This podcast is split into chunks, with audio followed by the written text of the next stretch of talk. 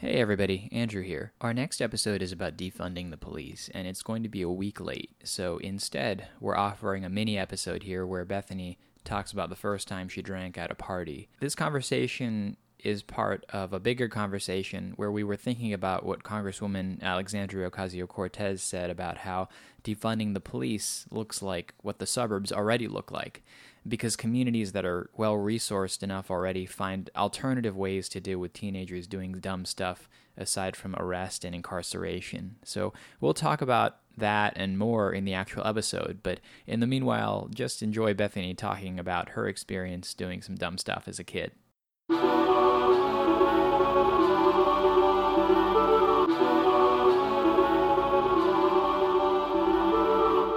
So is my suburban interaction with the police story. So in high school, I was kind of like a goody two shoes. My parents like had a very strong handle on me. I never was allowed to go to parties or anything mm-hmm. like that. So senior year of high school, my parents finally started kind of loosening their grip. And I walked up to one of my cheerleading teammates who was like a known party girl in town. And I would say on Monday, I walked up to her and I said, So and so, I would like to be invited. This is literally what I said verbatim. wait, wait, what grade is this? How old are you at this point? 12th grade, so I'm 17. yeah. So I said, I said her name, so and so. I would like to be invited to one of your parties. The next time you have a party, will you invite me? uh-huh she said, Yeah, Bethany, whatever, you know, that's fine. So come Wednesday, um, she walks up to me and says, You said you wanted to come to one of my parties. My mom is working Friday night. Um, so we're gonna have everybody come over on Friday. Mm-hmm. So I'm like, like um, Mr. Burns from from The Simpsons. Excellent, right? Excellent. So I told my parents that I was going to another girlfriend's house. This was the okey doke that we always pulled on our parents. So I would say I'm spending the night at one friend's house. That would friend would say she was spending the night at my house. And the other friend would say that she was spending the night at another friend's house. We did this circle, right? That's what mm-hmm. we, we would all tell our parents we were spending the night at each other's houses and then go to a completely different place. Um, so that's what I did. So we get to the party. I had never tasted alcohol in my life. Like, had ne- even though I was a cheerleader and all of that, like, never had had alcohol. There was never alcohol in my house. So what do I do? I get trashed within the hour because I don't know mm-hmm. how to handle alcohol.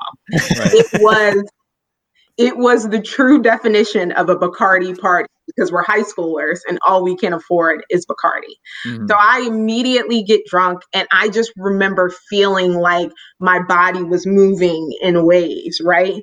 And as I'm like sitting on the couch, my body's moving in waves, we hear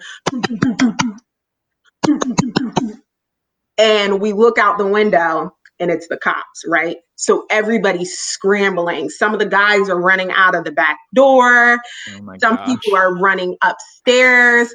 I'm, and again, my body's moving in waves. so I'm crazy. like, it sounds moving. like a teen movie totally was a teen movie. That's I like know. what suburban teen life is like. So people my, are actually like running running out the back and jumping over fences? Yes. Well, there was no fence because we were in a development and all right. the yards were connected. So you just ran out and ran through multiple yards. So I move my body in waves upstairs into the closet, but it's a new house with new construction. So the walls are thin. So I sit in a closet and like all these things, because I'm drunk, all these things start falling on me. But I'm like, right?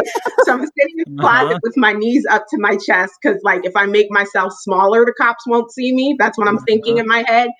Um, and I hear the cops saying, What are you guys doing? Blah, blah, blah we're tired of coming to this house. Da, da, da, da, da, So my friend's older sister calms them down, tells them, you know, you saw some of the people run out of the back door. Like, we're going to send everybody home. It's fine. Right. So the cops are like, okay, that's fine. Well, one of the neighbors, instead of calling the police, again, um, or whatever. I guess uh, the neighbors probably called the police in the first place, but they also had my friend's mother's number. So the cops leave, they let us all go, even though we're obviously children drinking. And the same neighbor must call um, my friend's mom, right? So uh, they pull me out of the closet and I come back downstairs and they start giving me crackers to like bring my drunk down. um, so I'm like nibbling on these crackers. And as I'm nibbling on the on these crackers, I hear my friend say, Okay, mom, all right. So she puts her mom on speakerphone, right?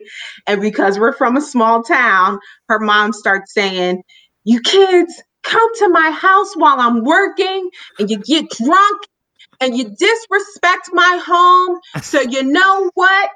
Bethany and so and so, she starts naming all of us. so wow. Wow. Because we're again from this small town. She names it's probably like a dozen of us, and she mm-hmm. doesn't miss a person that's left in the party. And then she says, And my daughters, you too, get out of my house now. When I come home from work at four in the morning, I don't care that y'all live there. Find somewhere to sleep tonight. I don't want nobody in my house when I get home from work tonight. Leave now. So all of us. now, mind you, you know, we're drunk. So some of us just walk to another house to go home. And then one of the older guys, um, one of the older guys took me back to my house and I just like stumbled up the stairs and went w- right to sleep. But the overarching point of my story is suburban kids and sometimes classism makes a difference for even black kids. We know how to respond to children breaking the law you call their parents and they tell you to get the fuck out of their house. the police don't have to arrest anybody. The uh-huh. police don't have to beat or brutalize anybody. Call old girl's mom and she'll put us out and we'll learn our lesson. Wow. Wait, so did your mom ever find out? No. What? oh, really? Wow. What? Okay. Well, hopefully she doesn't find out from this episode. oh, she's going to though. Now she's gonna. Yeah. If she listens, she's gonna find out now.